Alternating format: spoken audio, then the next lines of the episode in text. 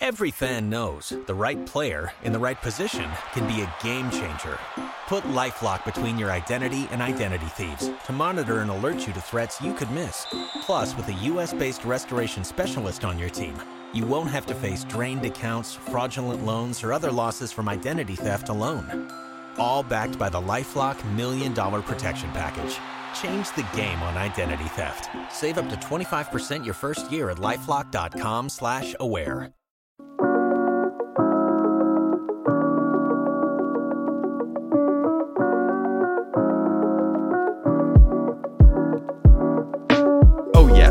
Hello, my friends, and welcome to this, another edition of the Underdog Football Show. My name is Josh Norris. His name is Hayden Winks. Hayden, buddy, lots to get to today. Lots happens when you only do two podcasts, two shows every single week. Lots of stuff going on behind the scenes with new content coming your way very, very shortly. But most importantly, how are you? I'm doing good. It's glad I'm glad to be back doing football research stuff. Got a couple hours today to do that, and we have what only a third of the league is out of a job. So let's talk Yeah. about it all.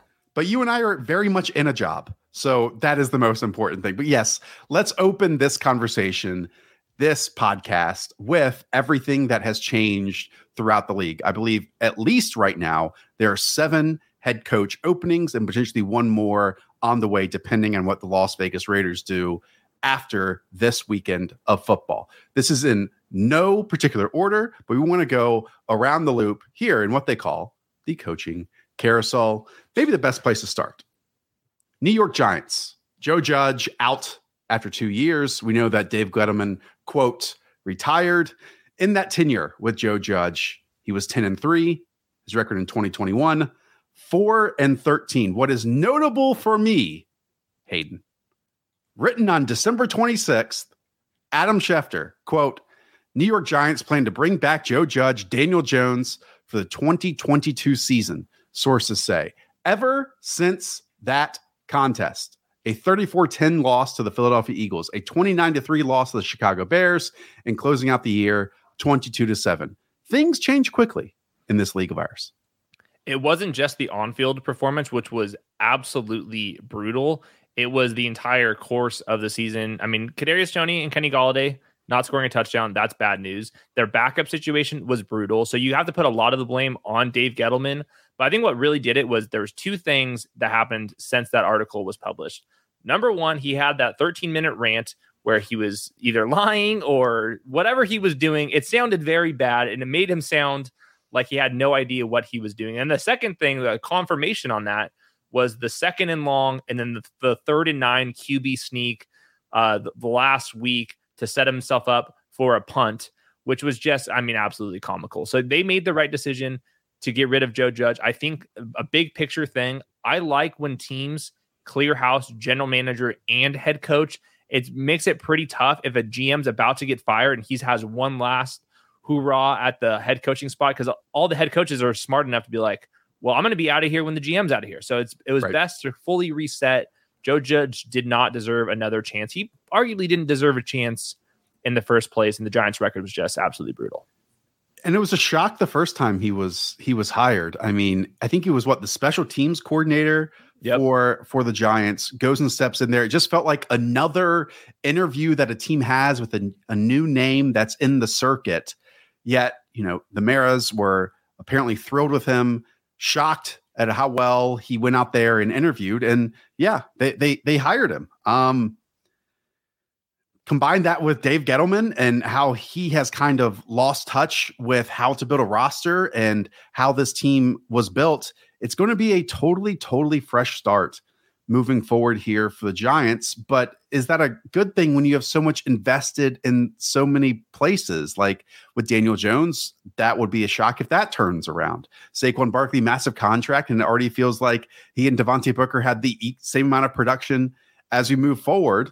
And then as we talk, have talked about so many times, Kenny Golladay, Kadarius Toney, zero touchdowns between them this season. This is a team that for so long was so consistent in their success, but you know, in the McAdoo era, ever since then, now with Joe Judge, it just seems like they haven't been able to hit on something consistent. and something has to change quickly in order for it to turn around. Because I think this roster is pretty damn bad.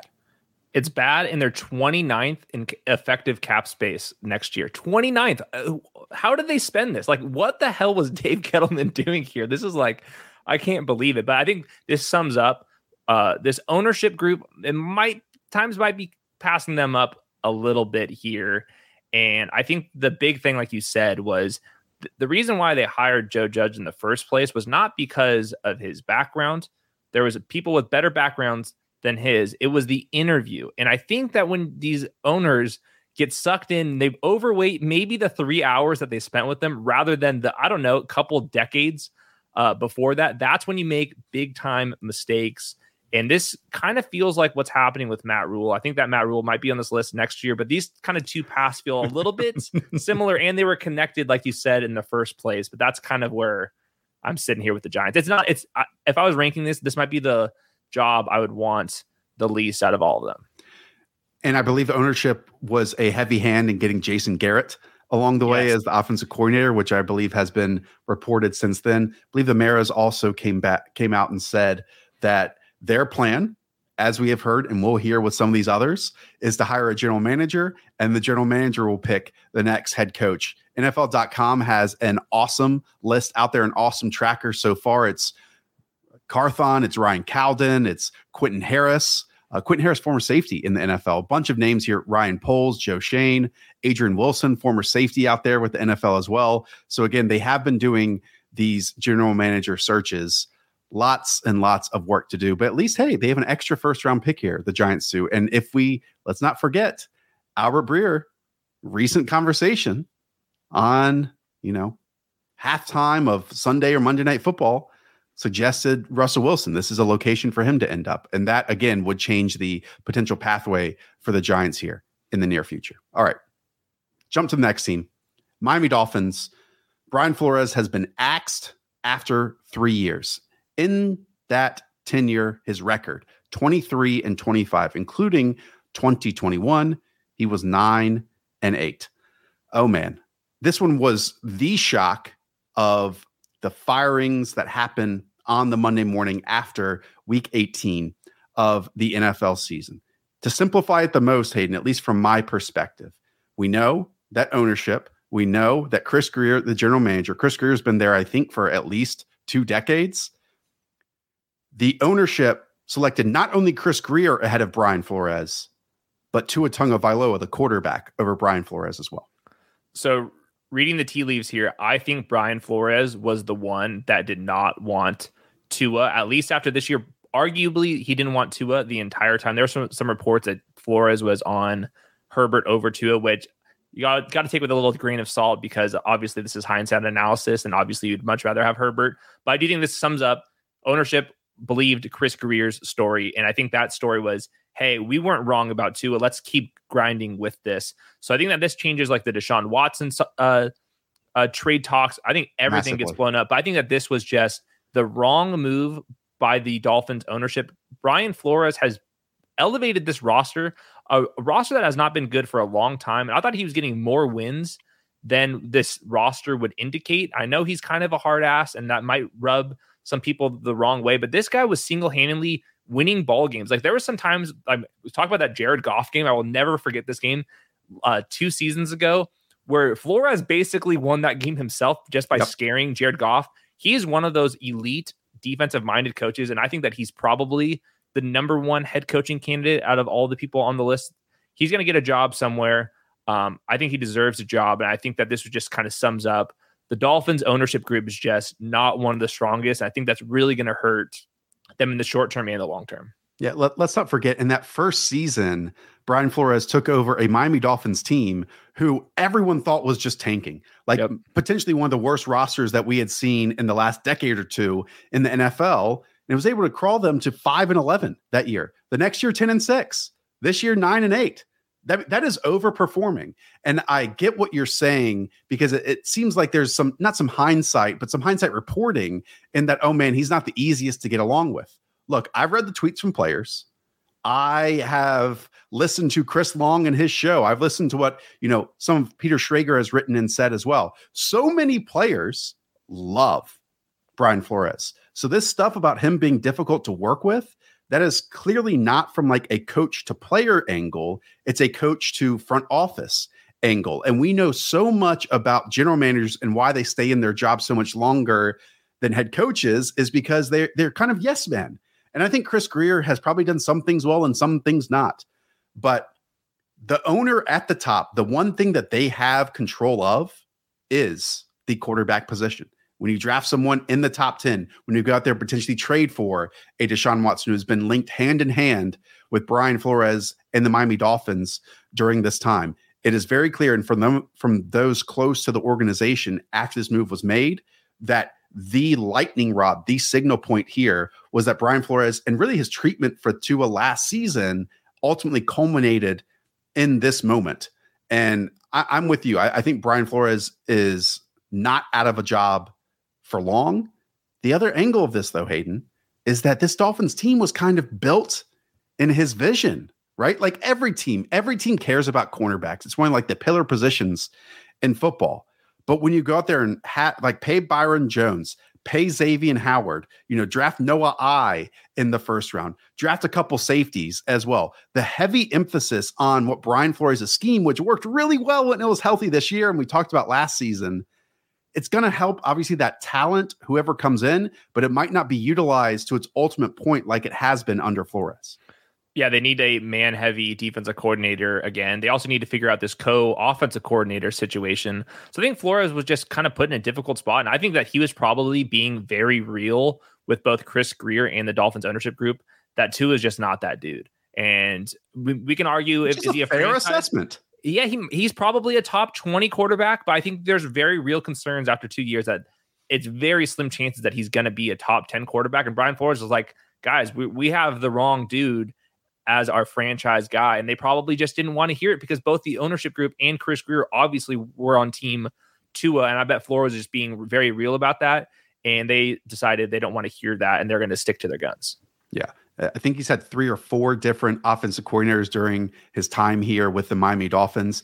In fact, I think it took the beat writers until about week nine to know who was exactly calling plays with with the Dolphins this season. I remember thinking back and looking back on the post draft press conferences between Brian Flores and and Chris Grier, And I'm not saying there was tension between the two, but maybe more than 31 other teams across the league, nothing was said in these moments, especially Brian Flores, who was stone faced yeah. in them.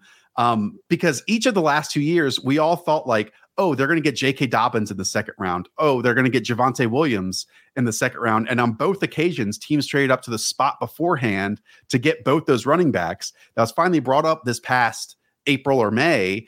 And Brian Flores just like let out a sigh of frustration. He's like, it is what it is. We like the guys that we got, so on and so forth. I mean, this is not a complete roster. It has, in fact, a lot to do, especially along the offensive line and at the quarterback position. But man, what this more than anything to me opens up is the conversation with Deshaun Watson. And as always, we need to bring up 22 civil cases are out there with lawsuits right now. In fact, two are alleging sexual misconduct, sexual assault. But it had firmly been in the radar of Deshaun Watson to the Miami Dolphins this entire time because that no trade clause. It was so clear that this is where he wanted to be. And reports since have linked it because a main factor in that was Brian Flores as head coach.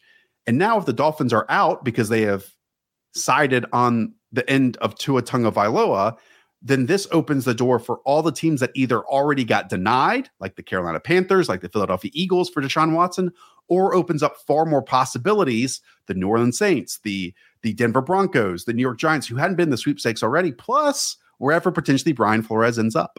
Yeah. I think Brian Flores is going to be somebody that on their second go round, they're going to learn from their first experiences. Boom. There's so much to work with that I can see wherever he ends up at. This is going to be a, a long lasting hire. I think very highly of Flores. And if there was a couple little things that he regrets, maybe treating some people a little bit nicer, putting a smile on his face a little bit more, and that's the only difference. Like if that's literally the only difference between uh, what happened in Miami in his next spot, I think that he's going to have a great, bright future. And uh, I think he's probably the number one candidate for most for most openings. I think that's a great point on him rebounding at his second position. It's not from the win loss column. It's not for the you know players loving him, but I think you know, when you get that opportunity for your first head coaching gig, there's only 32 of them across the league. So you just jump at the chance. But then when you the second one rolls around, you probably want to take your time, make sure you're, you know, surrounded by the right people and especially ownership and have a great relationship there and probably take your time in finding the one that makes the most sense. Yeah. I like that call. Okay. Next up, we've gone from a two-year head coach, a three-year head coach, to now an eight-year head coach in Mike Zimmer and the Minnesota Vikings. He was fired, as was around 15 years in the GM spot in Rick Spielman. This was, I think, deserved that this team just needed a reset. There was so much drama with this team over the last couple years. I think a lot of it was coming out uh, in the last month or two. Um, obviously, with like the Steph Diggs stuff, uh, even Justin Jefferson this year was getting mad at Kirk Cousins. Kirk Cousins and Zimmer had one of the weirdest celebration things at that. Remember at the end of the one game where it looked like they were about to fight each other, but I couldn't tell if they were celebrating or not. That was all weird. They needed a reset, and I think that this this job opening is very interesting to me because I think you have Kirk Cousins, who is a probably top 12 to 15 quarterback. He's under contract. I know it's an expensive one year deal, but if you wanted it to commit to him, I think that is doable. That's a better quarterback situation than most of these openings. And if you wanted to trade him for and completely reset, I think you can get some some decent draft capital in in return. That would save thirty five million dollars in cap space. So I think that this is a g- good ownership group, brand new stadium. It seems like that they are willing to commit to their GM and their and their head coaches for a long lasting time. And at least you have some superstars on the roster. I know it's an an older defense. Adam Thielen's paid a lot of money. Same thing with Dalvin Cook. It's not perfect, but I think that you actually have some options just because you have Kirk Cousins under contract. I know that sounds absolutely disgusting to a lot of people, but Kirk Cousins a top 15 quarterback, and that is hard to find under control. So I think that you either keep him or you can trade and fully reset. And I think that's going to be up to the GM, new, new head coach. As you pointed out, this one felt a little different than the others because, I mean, eight years as a head coach. What a yeah. run. What a run. That rarely happens in the NFL now. And, you know, a decade and a half as general manager, that's incredible. And they had to navigate so many different waters. Like, remember just a couple years ago, Teddy, you know, his his knee blows up during training camp. Then they immediately go and trade for Sam Bradford. Shortly after that, Case Keenum leads them to the NFC championship game. You had the Diggs, Stefon Diggs meltdown and had to handle that entire fiasco. You go and draft like I think they had three first round picks one year with Cordarrelle Patterson and Xavier Rhodes and a few others. I mean, what a run it is has been for Spielman. And it almost ended with him taking a massive, massive chance at the quarterback position as well. Plenty of smoke this past April was him wanting to trade up into the top 10 to go and get Justin Fields. Potentially, maybe that would have extended this window. And instead, you know, they settled for Kellen Mond, who didn't even step in in the lone starting possibility he had this season. And then with Mike Zimmer, you know, defensive coordinators, especially of that age, it's rare for them to be like this successful as he has been over his last few years. I mean, 71, 56, and one during his time as head coach here, but it hasn't been perfect, smooth sailing for him offensively either. You had like the John DeFilippo, you had Norv Turner. Then I think they prevented Kevin Stefanski from getting interviews as an head uh, offensive coordinator somewhere else. Um, now, you know, it's Klint Kubiak, Gary Kubiak's son is OC. His own son, Zimmer's son, is, is on the defensive side of the ball. Massive, massive changes here for the Minnesota Vikings, a team that has had so much really stability over the last decade.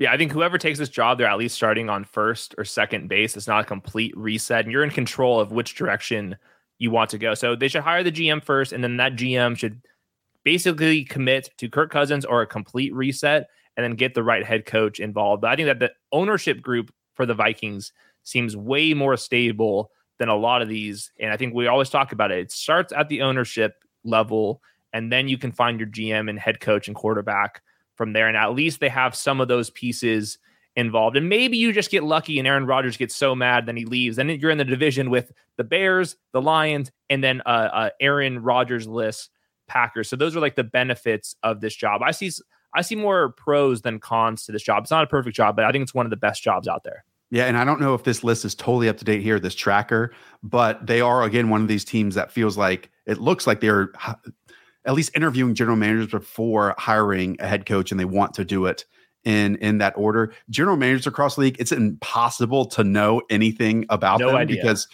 the only people that have positives or negatives go against them in these decision making roles is the head coach and the general manager. We know nothing about the director of player personnel, director of college scouting, none of it. The one name though that does jump to mind is Eliot Wolf because I remember when when Brian Gutekunst got the GM job with the Green Bay Packers, I think everyone believed it would go to Eliot Wolf because there was so much history with his family and that organization. And I think almost immediately after that, he decided just to up and leave the Packers because he thought like, hey, if I'm not going to get promoted to the GM job, then what am I doing here? I'm going to go try and move on with a different organization. Um, yeah.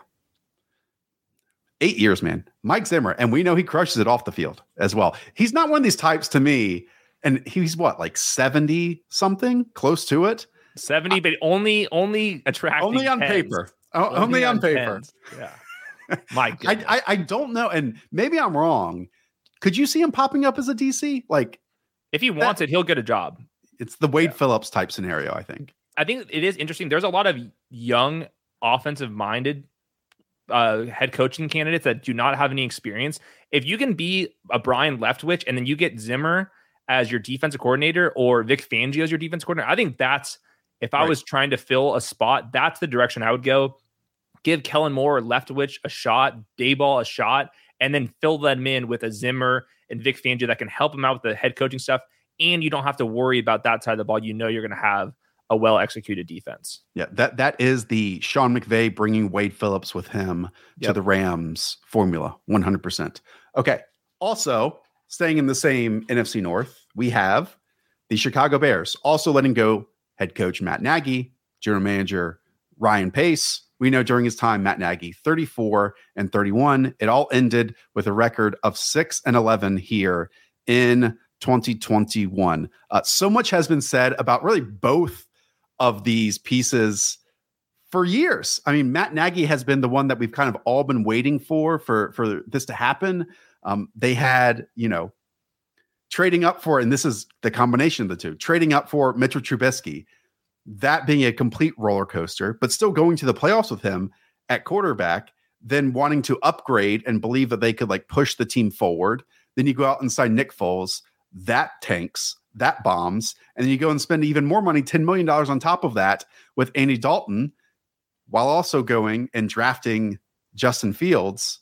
So this was inevitable What's your view of either the tandem here or the Bears, wherever you want to take it? Well, I just think, think the current Bears infrastructure is what is most important.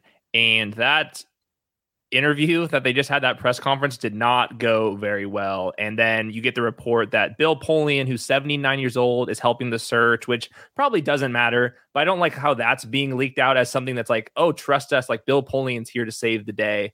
Um, and there, I think if you can pull this up for us, I think that they're interviewing a lot of head coaches and not yep. as many general managers, or it seems like they were prioritizing one versus the other. I'm on team. Start with your general manager.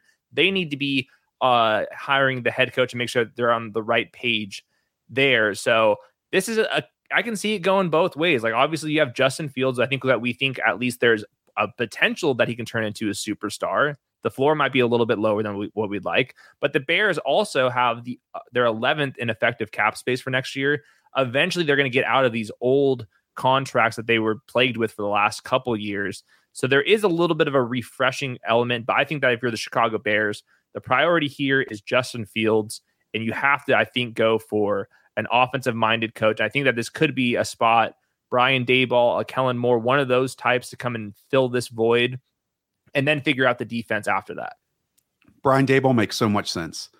And I'm not, you know, necessarily comparing Justin Fields and Josh Allen, but what we've seen Brian Daboll do so well is allow for chaos for his quarterback to win on his own on extended plays, also rein him in and build a passing scheme around him because what Brian Daboll is calling with the Buffalo Bills is very different than what Brian Daboll called with the Alabama Crimson Tide. and you have a quarterback that is multi-tooled, one who is an incredible runner who Matt Nagy really didn't utilize until, you know, Lazor, Bill Lazor took over and he was able to actually, you know, call some design running plays for. Yeah. That that George McCaskey press conference, I mean, it felt like I was back in 2001 listening yeah. to this stuff. Uh, nothing has changed. It sapped every ounce of optimism potentially that any Bears fan could have. I mean, it shriveled it. It absolutely shriveled all of it. It just felt like guys saying, I'm not a football, I, I can't evaluate. And then we're just going to bring in, like you mentioned, old Bill Polian, who the game is passing by, who hasn't been a part of an organization since 2011. But on top of that, here, Hayden, we have, you know, Matt Nagy, who had red zone problems. This year was an historically bad passing offense. When everything went right, it was his doing. When everything went bad, it it, it wasn't his fault. Um, and at the final point of that, in the press conference, McCaskey mentions that, like, oh, we're definitely going to hire a general manager first and then a head coach second. But as you pointed out, they're interviewing both simultaneously. So you're lying to our face. Yeah. It's just, it all feels pretty bad. This is definitely a very much Justin Fields, please save the day. And if that's what it is, you ha- you have to go over a Doug Pederson, a Byron Leftwich, a Hackett, Brian Daboll. Those are the coaches that they are interviewing that are on the offensive side of the ball. I think that's probably the best way to look at it. But I can see them going old school and just going a, a veteran Todd Bowles type to get this team under control. But didn't did not like that press conference uh, one single bit. This is one of the more old school organizations in the league. Yeah. Uh, you mentioned Nathaniel Hackett. And again, it's it's kind of tough to know about sometimes these OCs who aren't play callers when the head coach is calling plays. So listening to Peter Schrager talking about Nathaniel Hackett, and he calls him like one of the most interesting men in the NFL. Like has a engineering or science degree. I don't know, it's some nerd stuff. Uh, also like taught rap classes as well. Players absolutely love him. Uh, that's all behind the scenes. We know nothing at the forefront, but apparently, like Aaron Rodgers and company, just think Nathaniel Hackett is one very personable. They like him as a person because he has off-field interests, but also believe he he understands the game at a at a very very high level. But I'm with you. If I could put odds on this, Brian Daboll makes so much sense just with the skills and talents that he's already been harnessing with the Bills and what the uh what the Bears offer up. Who have some piece? I mean, they have some pieces, man. They really do. They have like a piece and a half, I think. Okay. There's this it's it's they have they have opportunity. I'll give them that. Okay, but like in comparison to the three teams that we talked about, the Giants, the Dolphins, and the Vikings, I'd rather have their quarterback situation than any of the others. Yeah. I would agree. Fair. Okay. A couple more. Denver Broncos have fired Vic Fangio after three seasons, 19 and 30 during his time, record in 2021 seven, and 10. Uh, this is a job that you're going to consistently hear about this offseason with the quote, they are just a quarterback away. Um, Vic Fangio, one of the best defensive minds out there. And while they trade away Von Miller, while Bradley Chubb hasn't necessarily lived up to top 10 billing because of health potentially, they were again a pretty damn good defense this season when everyone was on field. He has sparked this tree of you know, Brandon Staley and company picking off of it. Vic Fangio now goes into the to the oblivion of of defensive coordinator jobs, but man, he might take some defense to the moon this offseason. I completely agree with that. If you have a DC opening, Fangio should be number one on the list. He was just too conservative as a head coach, and I think that's what ultimately cost him his job. I think that this is probably the most attractive head coach opening, if not first, it might be second. They have the eighth most effective cap space going into next year. Obviously, most of that is going to come at this quarterback spot. I'm guessing, and they have a, a a GM who seems like he knows what he's doing and he's under right. contract for a long time. I think most people really respect this organization. I know there's ownership uh, stuff going on in the background, but I think this is a very functional um, team. And I think that they're just going to come down to all these head coaches is who is who are you bringing in at quarterback? Who are you connected to? Who could you get on the phone with? And I think right now, Dan Quinn is the leading candidate. I know that seems like it's kind of like a Vic Fangio, just like the newer version of that. But I'm guessing they're going to say, hey, do you have any Russell Wilson connections that you can bring with us? And whoever your offensive coordinator is going to be, that person better have some connection to uh, Aaron Rodgers per se, because it seems like those are the two. Please, we can win a Super Bowl if Russell Wilson or Aaron Rodgers comes. I think that's gonna be their yeah. first goal. But I think there's so much smoke with Dan Quinn coming from Albert uh, or um, Albright and some other beat reporters in, in Denver. I think it's ultimately going to be him, and I I can see it kind of working. Which is a little puzzling because so often, and you can take so many examples over the last five years, when one head coach doesn't work, ownership then looks to the opposite end of the spectrum, even from a personality standpoint. I don't know. Let's take a gap here in Rex Ryan to Sean McDermott. Couldn't be more different personality wise, even though they're both defensive minds, or they go from a defensive mind to an offensive mind. So, but Dan Quinn might fit the same exact conversation as we just talked about with Brian Flores. You know, people loved playing for him in in Atlanta. I mean, he talked about aggression, speed, explosiveness. They had really good runs there. In Atlanta, it almost got to like the Mike Zimmer situation where it was just time to move on and and time for a change. And we have seen Dan Quinn change his style a little bit more than he did with the Falcons. We talked about that in a little bit with with the Cowboys in their game the, this weekend. And one final thing that you mentioned, there has been a lot of turnover with this Broncos organization recently. I mean, John Elway, a figurehead here, no longer has say in the player personnel department. They bring in George Paton, who I should have brought up with the Minnesota Vikings. He had been with that organization since 2007, would have been easily just a nice in house replacement for Spielman. And instead, now is a GM of the Broncos.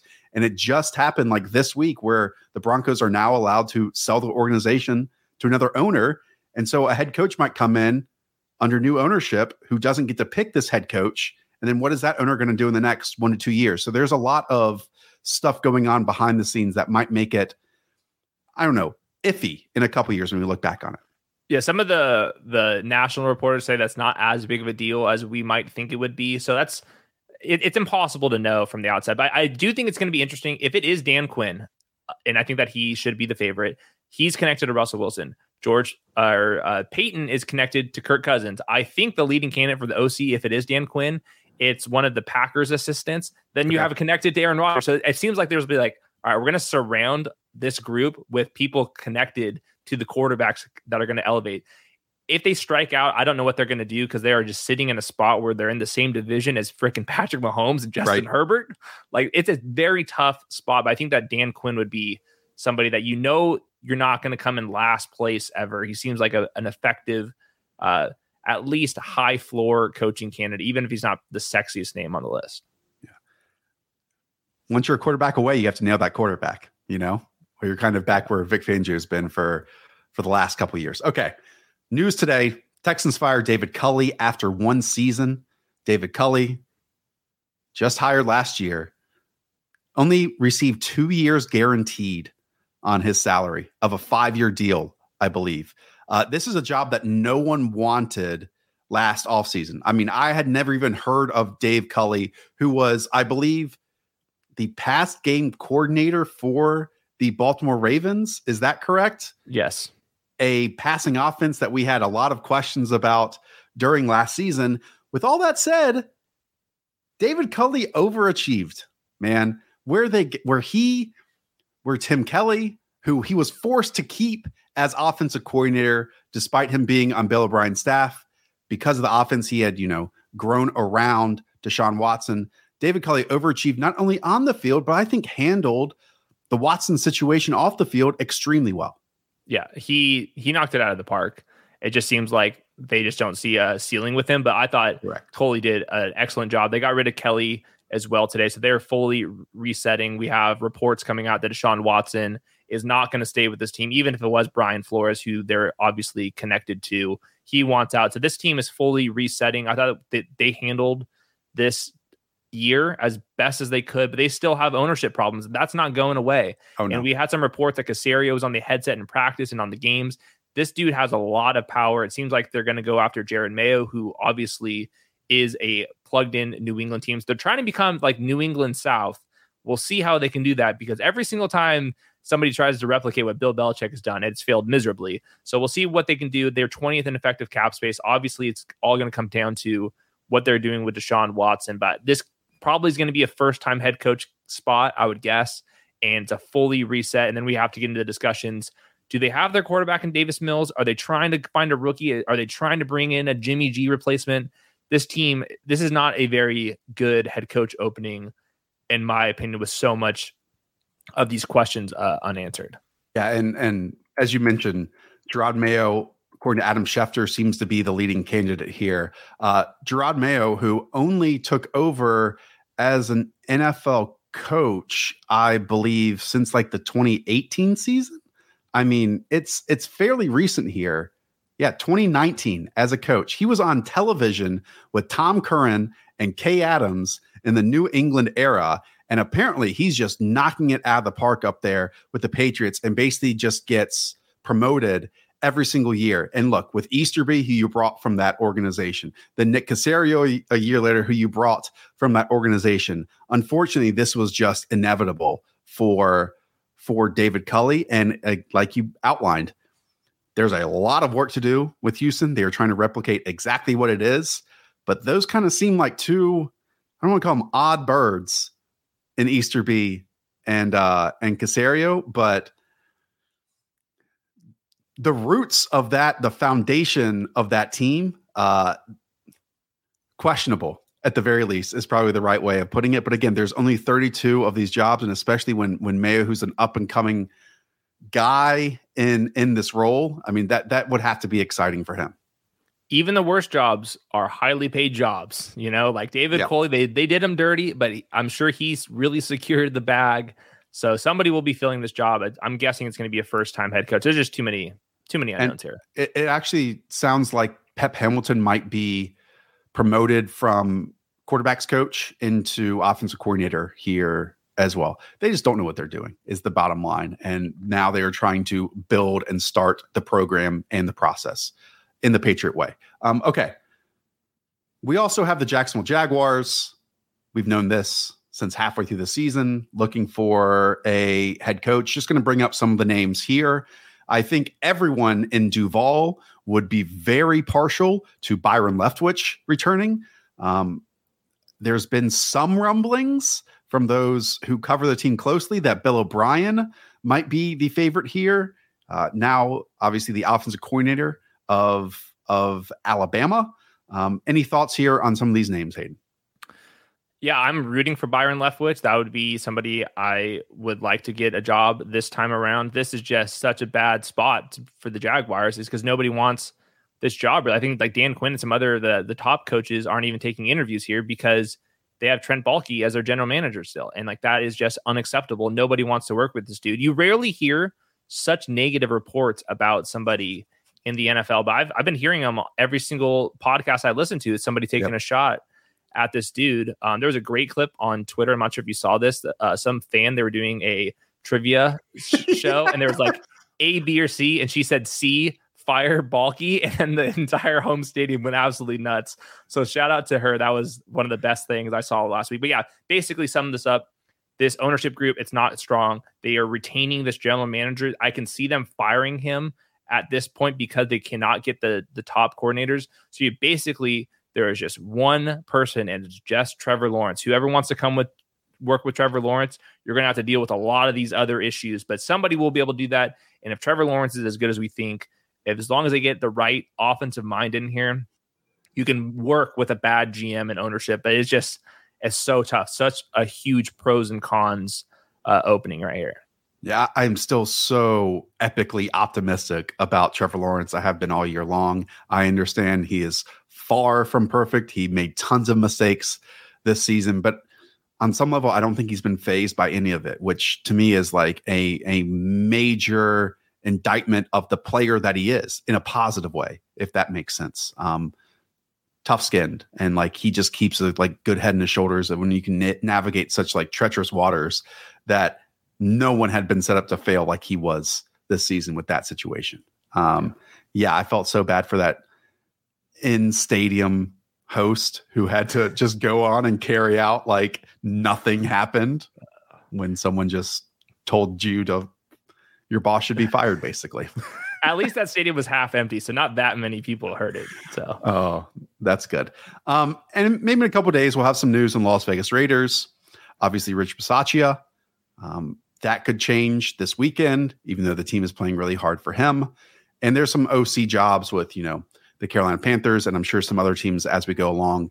But that's time for another show. Thanks for letting us do that. I, I, really like the team building aspect, the head coaching, and all that kind of stuff.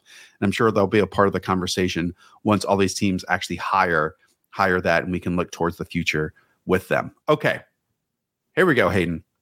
It's time. Let's do it. Let's break down the six games of the weekend, and we start off with the Saturday contest, and that is the five seed Las Vegas Raiders go to the four seed Cincinnati Bengals, favored by five and a half points here, a total, the last time I checked, of 49. The Bengals haven't won a playoff game since 1991. Remember them? No. Pre Hayden Winks, the last time the Bengals won a playoff game, it's been 2002 for the Las Vegas Raiders, a combined 50 plus years between these two teams. They did play earlier this season, a 19 point victory for the Bengals. I actually think the scoreboard, though, didn't indicate how tight that game was, though, Hayden. Yeah, we're at least getting two relatively healthy teams here. Darren Waller played 89% of the snaps. Josh Jacobs is, seems like he's going to be ready to go. I think for the Raiders, there's basically two ways that they can keep this game tight. Number one, Derek Carr just balls out of his mind. I think he's an underrated passer he is good enough to just carry his team, especially if Darren Waller is back. There are some on off splits with Darren Waller. Uh, Derek Carr is averaging 8.1 yards per attempt with Waller on the field. That's definitely uh, really high up the rankings. The second way that they can pull off this upset is Maxx Crosby just wrecking Riley Reiff's backup. The Bengals have some on off splits without Riley Reiff as well. So those are like basically the two pass. If those don't happen, this Bengals team should just cruise I think we should obviously be talking about their neutral pass rates and the defense that the Raiders trot out. But I think the only way is Derek Carr's got to step up, Maxx Crosby's got to step up. And that's basically the two only pass I can see the Raiders from pulling off this upset. Yeah, I mentioned that it was a 19 point victory for Cincinnati when these two teams played earlier this season. But really, Cincinnati scored a touchdown to make it 22 to 13 with just five minutes left. It was on this really long 12 play drive. I mean, it was 16 to 13 at the start of the fourth quarter. And in that game, and it's a conversation that we have had for so many weeks. And I, I understand if the listeners are fed up with it, but it's how much is Zac Taylor going to allow the Bengals passing offense to do in this game? And I think part of that conversation, at least we have a game to look back on here, Hayden, because in this game, they had zero explosive plays in the passing game, at least through the air, down the field, Joe Burrow was 20 of 29, 148 yards and one touchdown. I believe Tyler Boyd, Ja'Marr Chase, and Tee Higgins combined for less than 100 yards in this contest. We know Gus Bradley, this Raiders defense loves, loves to play cover three, and that can kind of become zone and man on the outside, depending on the routes, obviously. So, from that standpoint, I know what you know Joe Burrow did against the Ravens twice this year, but that's a different defense than this one. We know what he did against the Chiefs. We know the final two weeks of the year he combined for like 900 passing yards. I don't expect that to happen in this game. I expect them to do what works, and what works here is going to be these longer and longer and longer drives and take those two or three shots with the hopes of those hitting like in that first contest. I see the Bengals offense a little differently than you. Okay. I see this as a complete fireworks show if they want to do that. And that's simply just keeping up the last two games. They have the two highest neutral pass rate games. If they continue with that, their EPA per play and all that stuff is going to go through the moon. They're fourth in EPA per pass, 22nd EPA per carry. If they choose to pass the ball, they can do that. It just comes down to that Maxx Crosby uh, um, matchup on on the right hand side of the offensive line. If that if they can handle that, I really like the Bengals' chances. Just as a reminder, Joe Burrow's first in yards per attempt at 10.8 against single high defenses. The Raiders are first in single high defenses. So you have okay, the best question, Joe Burrow. Why, why, didn't they do it the first time? Because they did it the first time against the Ravens. They didn't do it the first time against the uh, against the Raiders. So I think there's a there, like you mentioned with the, the Ravens and the Raiders, they're both single high defenses. They're not exactly the same defense. I do think that we this could be just paying attention to the small samples of those deep shots a little too much. If any one of those deep shots that we were showing on the graph are completed, we're not really talking about this. I think this is like okay. a fade the one one game sample. Um, but I think there are differences. Like I, I like the Ravens matchup more because that is like straight man defense. The cover three stuff is a little bit different. Some of the principles still apply, so I still want to be betting on that. If the Bengals pass the ball a ton and take their shots downfield, I really like their chances. If they go Joe Mixon heavy and Maxx Crosby starts creating some chaos, then I think you can come into some of the upset stuff. But if I was going to bet on the spread, I think I like the Bengals plus five. I like this as like a t- uh, one touchdown uh, spread um, with the Bengals taking control. The other thing is the Raiders just played a billion snaps on they Sunday did. Night Football. They're playing their early contest uh, across the Not country. Fair. It's it's rough.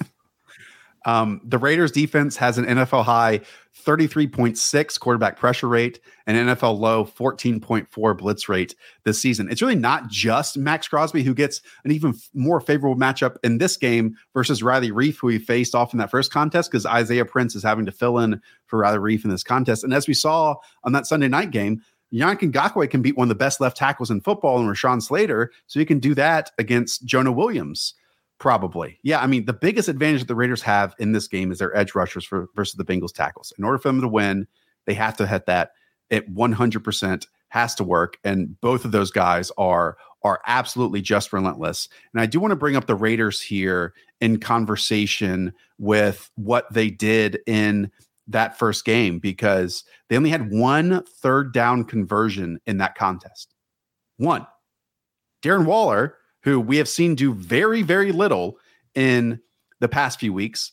Obviously, he just returned here in week week 18, 78% snap rate, did have nine targets to his name, but I think just around 22 or or 30 yards. He had 116 yards in that contest. Darren Waller, to me, for the Raiders to keep it close offensively, as Hayden gets back to us in a little bit, he has to be the difference. And what we have seen the Raiders do this year is isolate him man to man in some situations. We see him motion out far left as really an ex wide receiver, ask corners who line up or safeties line up one on one, and they can do whatever they want there, whatever they want. I hope Darren Waller is close, close to 100% health. Because if he is, like to me, I'm looking at the pick 'em lines right now, and on underdog, he's at 56 and a half receiving yards. 56 and a half. If again you believe the Raiders can keep this to 10 points, to seven points, heck, cover that five and a half, Darren Waller is going to absolutely need to hit that over 56 and a half receiving yards because he is the X factor, the key player, the one they can line up in isolation and ask him to win. Hayden's still not with us. That's okay. It's also Derek Carr's first playoff game, Joe Burrow's first playoff game. It's crazy to think that it is uh, Derek Carr's first playoff game. Okay, I'll let Hayden fix everything that's going on his end, and we'll move on to the next game. That is the New England Patriots, the Buffalo Bills. The Bills are the three seed. We know Patriots are the six seed. The Bills are favored by four, total of 44 in this contest. We all know what happened in that first game. It was abysmal weather, it was cold, it was windy, we got crack toss. We got G lead. The Bills finally asked Josh Allen to pass in the second half. Just wasn't enough for them to win. The second time around, Hayden, Josh Allen made big plays in the biggest moments. He made plays constantly, one on one.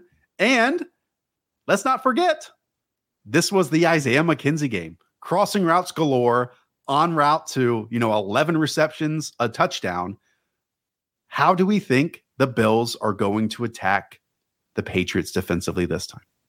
Apparently, they're thinking about taking a bunch of Viagra to help themselves in the cold weather here. It's supposed to be like five degrees at night. So that's like the first main storyline that we're going to keep hearing about. I think it's not going to be the Isaiah McKenzie game. I think they're going to go back to the boomer starting lineup. Emmanuel Sanders is fully practicing. Cole Beasley was their slot receiver ahead of Isaiah McKenzie the last game when they were trying to win. So I think it's going to be Devin Singletary, the backup or the, the bell cow with Steph Diggs, Dawson Knox, Emmanuel Sanders, and Cole Beasley as your base three wide receiver sets. And then Gabe Davis will sprinkle in a little bit. Um, if, as long as the weather is not a big problem here, you got to like what the Bills' chances are. There, there's upside just much higher than the Patriots. This would have to be a either a very big Damien Harris or a very big huge Mac Jones week. And both teams are so well coached. I think that you just have to say Josh Allen when he's playing like an MVP quarterback. There's no way the Patriots can win. If Josh Allen craps himself, then maybe. But I think that he's earned enough respect uh, for the Bills to kind of move on from the first game. I think we can kind of throw away that first game. Like, if anything, what we can take away from it was that the miracles Josh Allen was even able to potentially throw in that contest. Um, the second game is more meaningful to me. And again, in that game, 47 passing attempts Josh Allen had. He had 12 carries, zero interceptions, zero fumbles, only one one turnover worthy play. Devin Singletary, who we saw come along towards the end of the season, had 12 carries for 39 yards, but also those five catches for 39 yards. There's those dump offs inside the the structure of the offense. Again, I can't get over what Isaiah McKenzie did in this game. And I understand he's probably not going to play in this game or play this big of a factor. But to me, this outlines how the Bills can be so successful in this game because it's all crossing routes, it's all mesh, it's all over the middle of the field, and it's man beaters. Galaxy brain thought. It didn't take me long to get here, Hayden. Cole Beasley, this is not his game. Not his game. So, if the Bills believe in Gabriel Davis, this is what they should do. Gabe Davis on the outside, Emmanuel Sanders on the outside, and allow Stefon Diggs to be the one to move around. Stefon Diggs to be the one to work over the middle. Stefon Diggs to be the one to beat isolation and man coverage. I know in some places his receiving total, his prop is at like six and a half receptions. Give me the over on that one. And on underdog fantasy, his receiving projection is at one yard. So that's yes. why you got to come use us. We don't have to worry about six and a half. If you're betting six and a half on the over on other places, what are you doing with yourselves?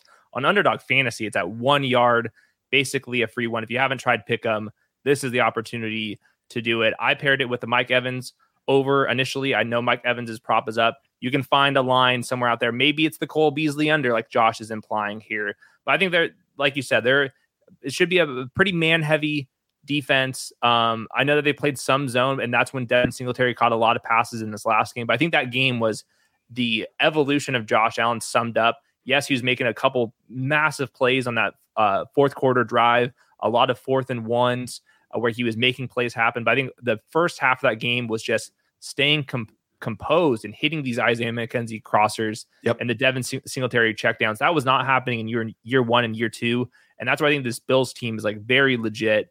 And I think there's a tier ahead of the Patriots um, so unless the weather gets completely out of control, I like the Bills' chances here. And, and, it was that crazy like fourth down conversion where J.C. Jackson and I think it was Jamie Collins like got him in the backfield and he almost swam over them and yep. and got to the first down marker. I mean, it's controlled chaos. It's pedal to the floor always with Josh Allen, and uh, so simplified the analysis and the evaluation, but it all rides on that here on the offense, and it always will. And this year, for a lot of it, it's worked. For some of it, it hasn't. Last year, it worked for the entire season. So we talked so much there about the Bills and like their pathway to victory. Is there potentially a way that we can outline it for for New England? And we saw what they did, you know, in in that first contest. Again, it was crack toss, G lead. The Bills just didn't have a stop for it. And that's where Damien Harris and Rhamondre and Brandon Bolden had all those long plays it felt like they wanted to carry almost the same exact formula into that second contest. And in fact, there were times when they just had an isolated receiver on the outside, N'Keal Harry, and had like an extra offensive lineman in the formation. And, uh, and like the Bills put nine in the box, and the Patriots are like, okay, we're still going to ask to and try to beat you with our blocks and hope, you know, our explosive plays come from that. And it didn't work nearly as well. Yeah, I think Mac Jones gonna have to make some plays, and that's gonna require a Nelson Agholor, somebody else to step up. I think they're obviously to be very balanced, probably run heavy offense to start, but I think you're facing Josh Allen and this a wide receiver group that's healthy, and Devin Singletary is healthy, and this offensive line is mostly healthy. I know they just lost an, an interior player, but I think they're gonna have to score points. I think that's going to require some crazy Mac Jones drive, which I'm not ruling out. I think Mac Jones is a totally fine player, and he's been making some throws uh, near the sideline. Um, but it, once again, five degree weather. Like that is yep. beyond cold. I think I would die if I was out in Buffalo. Isaiah Wynn is not a lock to play. He's held down that left tackle spot for most of the season. Uh, we've talked at length about Matt Judon and how his play has declined, and Christian Barmore's kind of questionable for this game as well. So some impact players. The Patriots have trailed by double digits at halftime in three of their last four games, Hayden. Yeah, not great. Only did that once in the first 13, 13 games there. Um, yeah, Interesting. And by the way, as we close out this one, that Stefon Diggs one receiving yard line, it's a special line. Okay. You have one special line that you all can use for the entire postseason. This week, it's Stefon Diggs. It's a free square. You can use it in a five pick 'em slip, in a three pick 'em slip if you want to. The max, when you include Stefon Diggs in there, is $25. But basically, it turns a pick five into a pick four if Stefon Diggs has one positive catch. And that's it. Right. So that's what we are doing. Again, there's going to be those throughout the entire playoffs. Once you use it, you cannot use it again. There we go. Use it early. Come on. Have some fun. Use it early. Have some fun. Okay. Let's jump on over to Sunday. Those are two Saturday games. We have three on Sunday, and we start off in the NFC the Philadelphia Eagles, Tampa Bay Buccaneers, who are the two seed and eight and a half point favorites in this game. Last time I checked, total of 47. I want to start on the Eagles side. Is that okay with you? Do it. Again, potentially no team changed more this year than what Philly did. They realized, hey, our offensive line moves all defensive linemen off the ball. Let's use that with our running quarterback and with our stable of of backs. Now, we also talk about Tampa Bay. Vita Vea is the difference maker, maybe in the NFL at stuffing the run. But if you run away from him, teams have had some success in the later halves and portions of this year. It is a styles make fights contest between the Eagles and the Bucs. What do you want to talk about? I just don't like that style in this matchup. You know, that's the problem. It's just the freaking Bucs are just so there's just so much leadership. And I think like what Todd Bowles did against this Jalen Hurts offense in week six, they held Jalen Hurts to 115 passing yards on 26 pass attempts. They're getting Shaq Barrett back. It sounds like Lavonte David's going to be playing. They obviously have Vita Vea and the rest of this squad. So it's just, I know the Bucs were limping in the last part of the uh, in, of December, but they're getting most of their bodies back um, on defense. And I just it's just hard to see the Eagles really bowling this this Bucs defense. Like another defense, like maybe you can do it to the Rams or something like that. But this is just the one where it makes it more difficult. So Vegas has this as a nine point spread. I agree with that. I think that the Bucs should take care of business, and I think that they just match up so well on both sides of the ball, not just on on defense. Yeah, Lavonte David being back is is absolutely massive. I'm I'm with you, and on the other end, like we talked about it in the Tuesday show. Hopefully, you all tuned into that one. We had a fun time ranking and tiering all of the playoff teams with what we thought had the best chance of of winning the Super Bowl. I made this comment of I just remember back in the first half of the season, everyone getting on Jonathan Gannon, JG, his case, the defense coordinator first year for the Philadelphia Eagles, saying like, "Oh, your scheme is so vanilla," all that kind of stuff. In the back half, we hadn't heard anything about it. Well, Chris Sims, my buddy, um, outlined why in the back half. You know, they faced Teddy Bridgewater, Trevor Siemian, Daniel Jones, Zach Wilson, Garrett Gilbert, Jake Fromm, Taylor Heinicke, and then Dak Prescott, who obviously shredded them in the second half of the year. Sorry to mention so many names there, but I wanted to outline why we all had that opinion here in the first half of the season. Is because top quarterbacks were hyper efficient against this defense. Dak went 21 of 26 with three touchdowns. Patrick Mahomes went 24 of 30 with five touchdowns. Then they faced Sam Darnold and got a win. Then Tom Brady went 34 of 42. Derek Carr went 31 to 34. Then they faced Jared Goff and got another victory. Then they faced Justin Herbert, 32 of 38. All those top quarterbacks shredded them and they lost every single one of those contests. The key for the Eagles to stop Tom Brady is to get him you know, out of his flow to confuse him a little bit. It helps when you have an incredible offensive line to put a blanket around you and prevent a wall of really good pass rushers that the Eagles have. And so to me, it doesn't matter if he doesn't have Chris Godwin necessarily or Antonio Brown. It'd be a big boost if he did. He doesn't. He can still dice up the secondary. I'm with you. They still have Gronk and Mike Evans, and their wide receiver depth compared to some other teams is better. Um, there's no Chris Godwin replacement, but obviously Tyler Johnson's better than some other backups. And I'm with you. The if you watch the Eagles defense, I know we haven't heard uh, from their players. This t- this team still plays a lot of soft off coverage and just cover two, cover four over and over and over again. Tom Brady's seen this probably a million times throughout his life.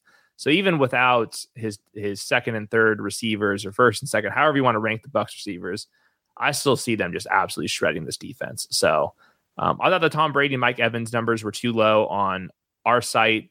I think that they should cruise here. I would not be surprised if this is like 31 to 20 or something like that. Yeah, as you can see, Tom Brady's at 281 passing yards in the pick'em lobby. Leonard Fournette's right around 100 total yards.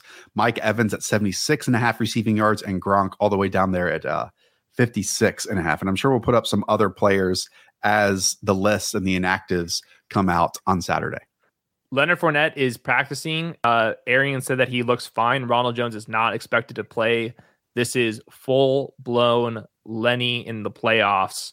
And I think he's basically not going to come off the field, even with Giovani Bernard uh, back. So the only risk here to me is an in game setback. But going into this game, you'd have to give him an 80 plus percent uh, snap rate, maybe even literally 100%. I think it's going to be Lenny season. Appreciate everyone who is here. We have finished three of the six games. The viewers all season long, you've been incredible. I know you're all subscribed. If you're not, like the video, subscribe down below. I was so, so amazed at how happy I was when I only had to prepare for six games versus 16, Hayden, that I kind of over prepared for all these. So it's a longer show than we were expecting. So I apologize, but I appreciate everyone tuning in, especially those of you who listen to us on the podcast feed as well. All right, here we go maybe the game of the weekend. San Francisco 49ers, Dallas Cowboys, three versus six. Cowboys favored by three, total of 50 and a half. Hayden, this is the only game this weekend between the two teams that haven't played each other at some point this year. Um, I can't wait to watch this one because you get two alphas, Amari Cooper, CeeDee Lamb, premier wide receivers against the real weakness of the 49ers at their cornerback position. You also have layers and layers of Kyle Shanahan and Dan Quinn working with each other in Atlanta and all the sorcery and tricks and magic that Kyle can pull out of his bag here for the 49ers offense.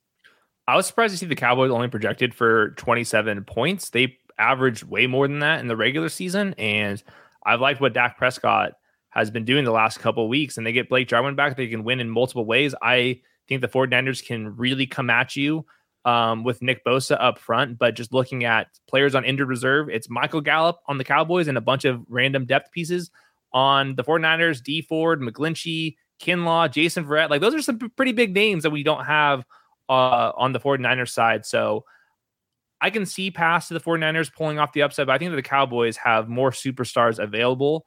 And I think the secondary storyline for me is Jimmy G had an excellent game last week, but and they gave him an injection in the second half, and that seems like when he was throwing, he had the best passes.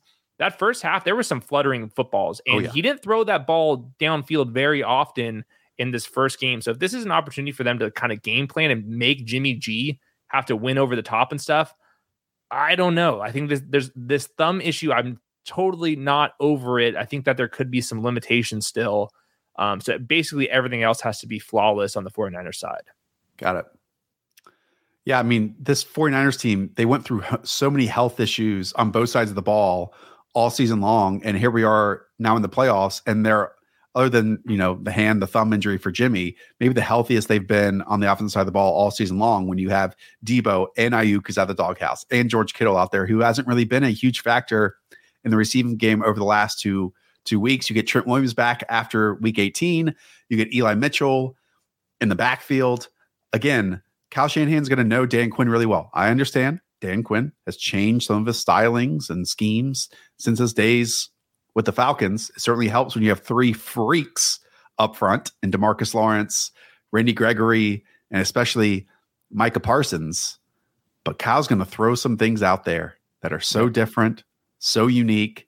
And when things don't go to, according to plan, you have guys who can win after the catch and win in isolation and win because of their pure talent and athleticism is better than just about anyone else out there. I, I am a little nervous if we get one of those Dak Prescott games where early on he's airmailing throws or he's missing throws because we've gotten a lot of those this year since that calf injury.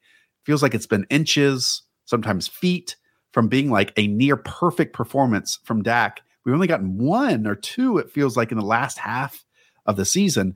But then the opposite is true. Like if he's on point, it's over. Few, if any, teams can stop this Cowboys offense. Yeah, they're, they're just way too good. Like if Dak Prescott's really ready to go, this team has as good of anybody's chance to just completely wreck teams. So I kind of like the over. Um, because I can see the both, weekend too. Yeah, I, I, can just see the Cowboys just absolutely going crazy against this 49ers defense. A, a good defense. They're always well coached and all that stuff, but they're just they're missing some some pieces uh, in the secondary, and this is not the team to be missing some pieces against, especially at home for the Cowboys. Uh, the other note 49ers offensive line has been extremely hit and miss this year. They've been very efficient despite it, but I'm a little bit nervous that this right side of the line for the 49ers is just going to get pieced up by this defensive line for the Cowboys. I think that's probably the the primary mismatch, maybe the underrated mismatch is I, have been watching the, the the right guard and center. It's just been been kind of brutal at points and at right tackle too. And then Trent Williams himself, he should be back. He's practicing, but he's been dealing with an elbow injury that caused him to miss some time too. So right. that's maybe the last ingredient is how well is this 49ers offensive line going to be able to hold up? Yeah. And now again that Gregory and Lawrence are out there. We've seen Micah Parsons be utilized against those interior offensive linemen, and if they can isolate him with, I think it's Darren Brunskill at, at yes. right guard, and bad. that that is the position where when you need a, a a play to make the difference in the pocket, that could absolutely be where it's from. Uh, I I told you I was going to do a little homework here because again, Bryan Broaddus and some close people to the Cowboys organization have been a little bit nervous of Kellen Moore, more so than like the national infatuation with him. And he's getting head coaching opportunities out there right now in terms of interviews. I did a little bit digging, won't tell you where I got this information from, but really it comes from defenses are starting to drop seven against Dak on a consistent basis. They are not blitzing him, and he's just having a lot of issues with it. And to them, that isn't just going back to Dak Prescott. That's also going back to to Kellen Moore, and they just like have not been able to generate any like yards after catch opportunities from a lot of those those situational players. To me, like again, it goes back to missing by inches rather than the offensive play caller's fault. Because if those all hit, then to me, we would not be having this conversation and any hint of negativity around the Cowboys offense right now. I hear that. If the situation is there's the defense is playing them very soft, well, this is one of the few offenses where I'm convinced if they want to run the ball, they can run the ball effectively. Now it seems like Pollard and Zeke, it, like they have these injuries, but like every running back's injured. I feel like they're capable at this point. And if they're going to be teams are going to play them very soft, and teams have been, or the 49ers have been playing very soft to the point where opposing offenses have been running the ball against them at like top five rates. You, this could be a game where just like, okay, fine, we'll just bulldoze it right over your face. And they're one of the few teams we always talked about this. They're so versatile on offense because they can run the ball and they can pass the ball. And if that's what the case is, maybe they, it takes one game for them running the ball super efficiently to kind of figure out the rest of those problems. I mean, we have a ton of lines up for this game, as we should. Again, many people believe it's the game of the weekend. Just looking at it and what you can pair with your special line of Stefon Diggs, Deebo for total yards, total yards at 92 and a half, Brandon Aiyuk at 50 and a half receiving yards, George Kittle at 51 and a half receiving yards. Look, one of those players is going to go off. Yeah. Off. So figuring out that one is important. On the Cowboys end, We have Amari Cooper and CeeDee Lamb both at 69 and a half receiving yards over under in the uh in the pick'em lobby. Okay. Let's close out with the final game on Saturday. Man, this weekend's so good. Pittsburgh Steelers, Kansas City Chiefs. Chiefs favored by 12 and a half here. They're the two seed, as we all know. Total of 46 and a half in this game. I'll keep this analysis and projection simple. Uh, if the Chiefs execute on the easy plays, they win this game.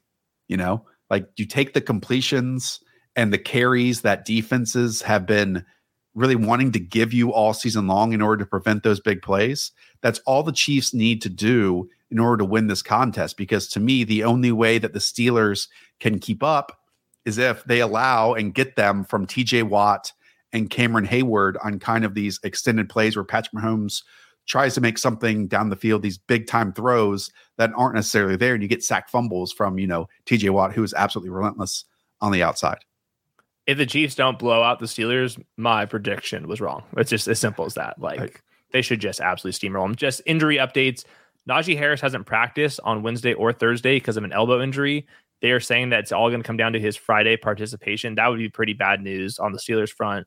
Tyreek Hill practiced. Uh, Travis Kelce practice. CH was limited and then went DNP. I'm sure they're just kind of keeping um, him just a little fresher going into this. Darrel Williams limited both days. So this might be a little bit of a committee. We're going to have to learn more uh, on Sunday evening on that front. But I'm expecting this just to be Tyreek Hill game and Travis Kelce game and just Patrick Mahomes taking care of business. This they're they're set. They're they're ready to go. All the the in in middle of the season struggles. I just don't I just don't buy them anymore. They they figured yeah. that that out and Andy Reid is ready to go and throw back all those weird design plays I think he I think he was saving those. Yeah, and, and the Chiefs crushed them earlier this year, you know, and that was without Travis Kelce yeah. in that game. Uh, so adding him and his, you know, 72 and a half pick 'em line here this weekend is, is pretty meaningful. My one question is like, you have one of the best run blocking offensive lines in the NFL for the Chiefs against statistically the worst rushing defense in the league.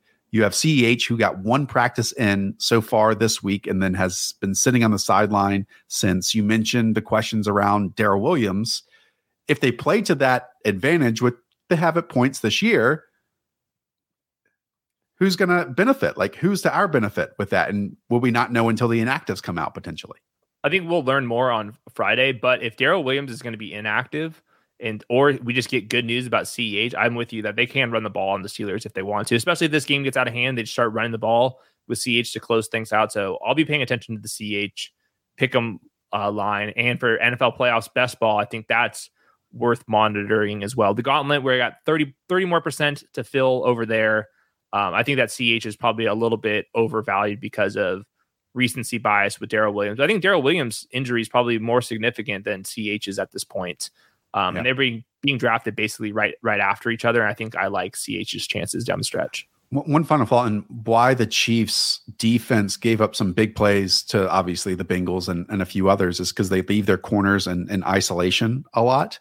And we know Ja'Marr Chase was just able to go up there and win his matchup one on one. One, Ben is not going to be able to evade pressure, get the football out to those matchups as often as other quarterbacks have been able to, unless it's the primary read and the defense dictates that. And that's when he unleashes it to Chase Claypool down the field. But again, on paper, that should be Chase Claypool's way to win is contested catches. And he's at just 49 and a half receiving yards in the uh in the pick'em lobby. And they are playing Chase Claypool again. He's not riding the pine like he was uh in early December. So yeah, I think that if the Steelers are pulling off this upset. They need like Chase Claypool to rip off a huge play. Like I think that's has to happen. All right. Prime time game.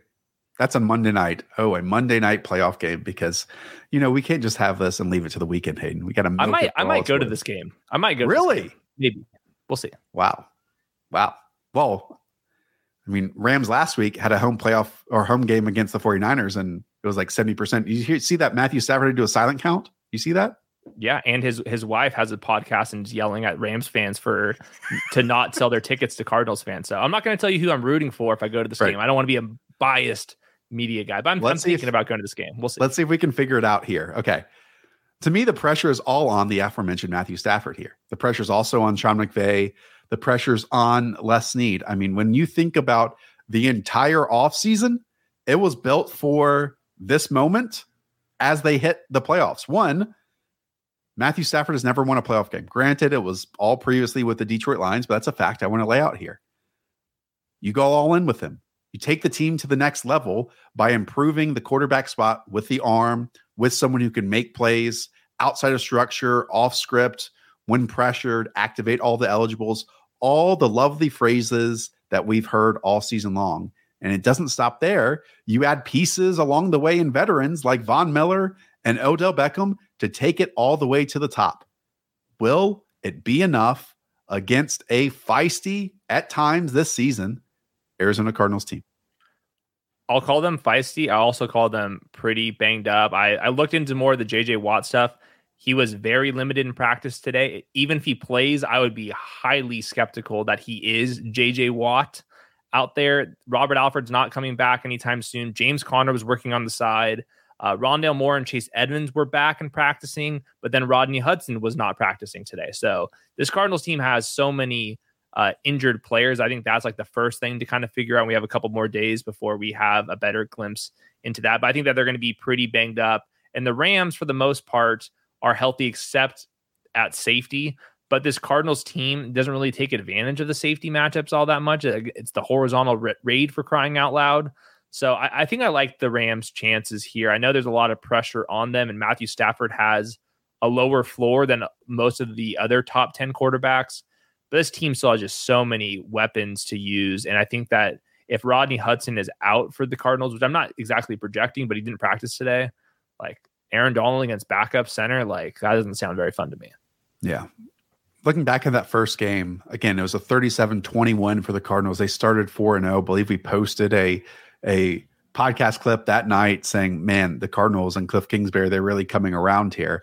It's because of like I think Chase Edmonds went crazy in that game. Looked super slippery. Yeah, he did. He, he went 12 for 120.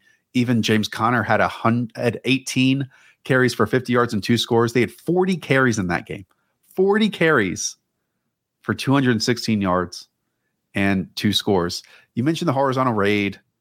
Yeah, it kind of has to be that way now Kind of has to be. Without DeAndre Hopkins, you can go out there and win his isolated matchup one on one. And we know that things kind of changed for Jalen Ramsey throughout this year, where he started as the robber in the slot, all that kind of stuff being close to the formation. Then when it got to like the real deal period of this calendar year, this season, he went out there and like shadowed and followed a lot of number one wide receivers. There is none for the Cardinals. He yeah. doesn't have to go out there and, and mirror and and travel with DeAndre Hopkins. He can do that with Christian Kirk if he wants to, or he can be tight to the formation, do that with Zach Ertz, or in like third and 12 situations or in the red zone, he can go out there and match up one on one with AJ Green and jump ball situations. Um, yeah, I mean, the Rams again, I'm more I'm more interested, and I'm not rooting for chaos here because I, I I love this Rams team at points. But if this doesn't work, if this doesn't work after again building for this moment, that would give me maybe the most interest out of the outcome of this game. Twitter would just be absolutely a mess. Like, I mean, we get a Ben Baldwin chart for sure. The Matthew Stafford takes, regardless of the outcome, will be outrageous. Maybe I need to go to this game so I'm not on Twitter. I can go smell the rose. I don't have to listen to the discords that's going to happen. Uh, minor note: Cam Akers, Sony Michel. Last week, they got Cam Akers involved. It was great to see him out there. I think it's one of the biggest accomplishments of the NFL season is Cam Akers coming back. You never see running backs come off uh, torn Achilles. What he did was a huge accomplishment. With that said, I don't think he was ready. Like he was out there. It's cool that he was out there. He did not look like the same Cam Akers to me. Obviously, a very small sample. Um, I'm expecting this to be Sony Michel's season. I think that they were testing to see what Cam Akers could bring them in a game that didn't matter all that much. And I think that Sony Michel 80% plus. Um, I really like him in best ball. I think that Cam Akers is going to be his backup. And if they're using Cam Akers, that is probably pretty bad news for the Rams in general here. Yeah, I mean, Sony Michel was barely used in that first game, which was a loss against the Cardinals. He was a 20 carry back in the second one. I believe that was one of the times when you and I realized, oh, Sony Michel's going to be quote unquote the engine of this offense because there was like a third and two or a fourth and two where he was hit two yards in the backfield and was able to gain another you know four yards on top of that to convert something that Darrell Henderson could not do. So yeah, he made a difference and Odell made a huge difference. Again, that first game, Van Jefferson had the most receiving yards on the team. You fast forward into their 30-23 win to take them to nine and four. Cooper Kupp goes 13 for 123 and one. Odell 677 and one. Van Jefferson 258 and one. Again, all three hitting the touchdown mark. This Rams team is a bit more balanced right now. And the only time it really hasn't felt that way, I mean, Matthew Stafford is making bad decisions and bad throws and also getting pressured when some of his offensive line were missing out. Before we log off, I want we have to either pick one underdog out of these six games or we can predict that all six of the home favorites are going to win. Do you have an, either an, a straight up underdog or ro- rolling with the favorites? I'm going to go out there. I'm going to say all the favorites win. I kind of just like all the matchups for hmm. these home teams. Obviously, they're always they're better okay. rosters, if, but I also just like their individual matchups. If you had to pick an underdog, which one would you pick? I think I'm going to go with the 49ers of the group. Yeah, I would either go the Cardinals or the 49ers. Yeah. Personally. Yeah.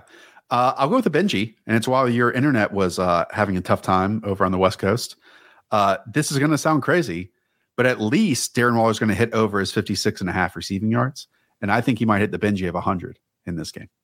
I can see it. He was out there 89% of the snaps uh, last week. So it just takes a little bit more time for him to get acclimated. They're certainly going to need him, and the matchup should be totally fine for him. Yeah, and again, he had 116 yards in that first matchup, and they isolated him one on one on the outside, and he is the difference at as a pass catcher on that team. They have no one else that can like, hey, we trust you to go and make it happen. Hopefully, he's healthy. Hopefully, my Benji's okay. my Benji's Mike Evans. That matchup's just oh. went on a limb there, Hayden. Okay, appreciate everyone. Thanks for being here. Uh, I guess we'll see you on Tuesday. We were going to do a show on Monday, but there's a game on Monday night that Hayden might be going to. So Maybe we see you on Tuesday. Again, all of you out there, it's actually a big Monday because Tyler Show, the True Weather Show, go and find it in the YouTube platform and the search bar. That starts on Monday, the 17th, noon to three. It's going to be full on Tyler. Just funny, comedy, true Whiskers, stuff I could never even do. So hopefully you all enjoy it. We'll be prepping for it this weekend. All right for Scampers, for Fantasy Dog, for Chris, for Cairo, for all of you in the chat and listening at home. Up the villa, everyone. Talk to you soon. Have a great Super Wildcard weekend. See ya.